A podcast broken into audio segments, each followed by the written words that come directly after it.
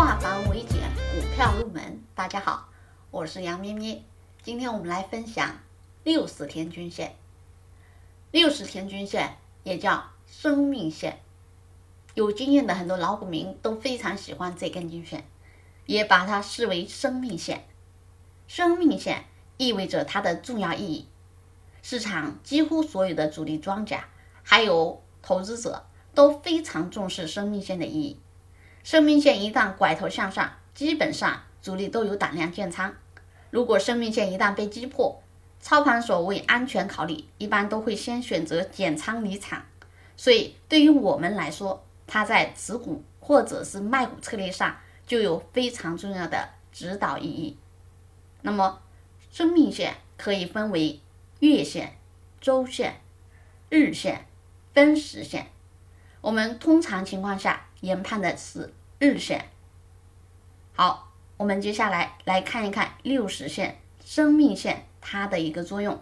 同样的，它有助涨支撑作用，有助跌压力作用。如果股价站上六十天均线，并且均线在六十上方呈现多头排列，那么它是支撑作用。如果股价跌破六十均线，也没有站上。均线又呈现空头排列，那么这个时候六十均线对股价有压力作用。每一次它反弹要重回六十均线时，会遇到压力回落，这是它的压力和支撑作用。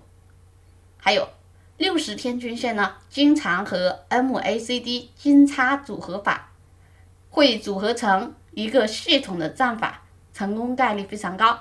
后面也会讲到。另外。六十均线经常和三十天、五十天、还有十天、还有五十五天、八十九天这些均线会经常结合在一起使用。另外还要注意一点，六十天均线经常被用来和很多的战法相结合，比如四渡赤水，比如龙回头，比如龙伏蛇动。经常会以六十均线为参考，六十均线坚挺向上或者向下，会出现等待买卖的机会。好，这是六十天均线的一个运用法则。同样的，六十均线也会和一百二十天均线会联系起来用，因为正好它们的周期是两倍，对吧？好，六十天均线。也有可能会跌破。如果股价跌破六十天均线，很快又站上六十天均线，也就是我们经常说的没跌破，没有有效跌破六十均线，那么回踩不破六十均线，也是一个二次介入的良机。这里呢，同样要配合成交量，下跌缩量，上涨放量。下跌跌破六十均线，缩量。开始上涨，有放量，量价配合，这就视为六十均线附近主力的洗盘动作，还会有二次拉升，所以这里也是介入良机。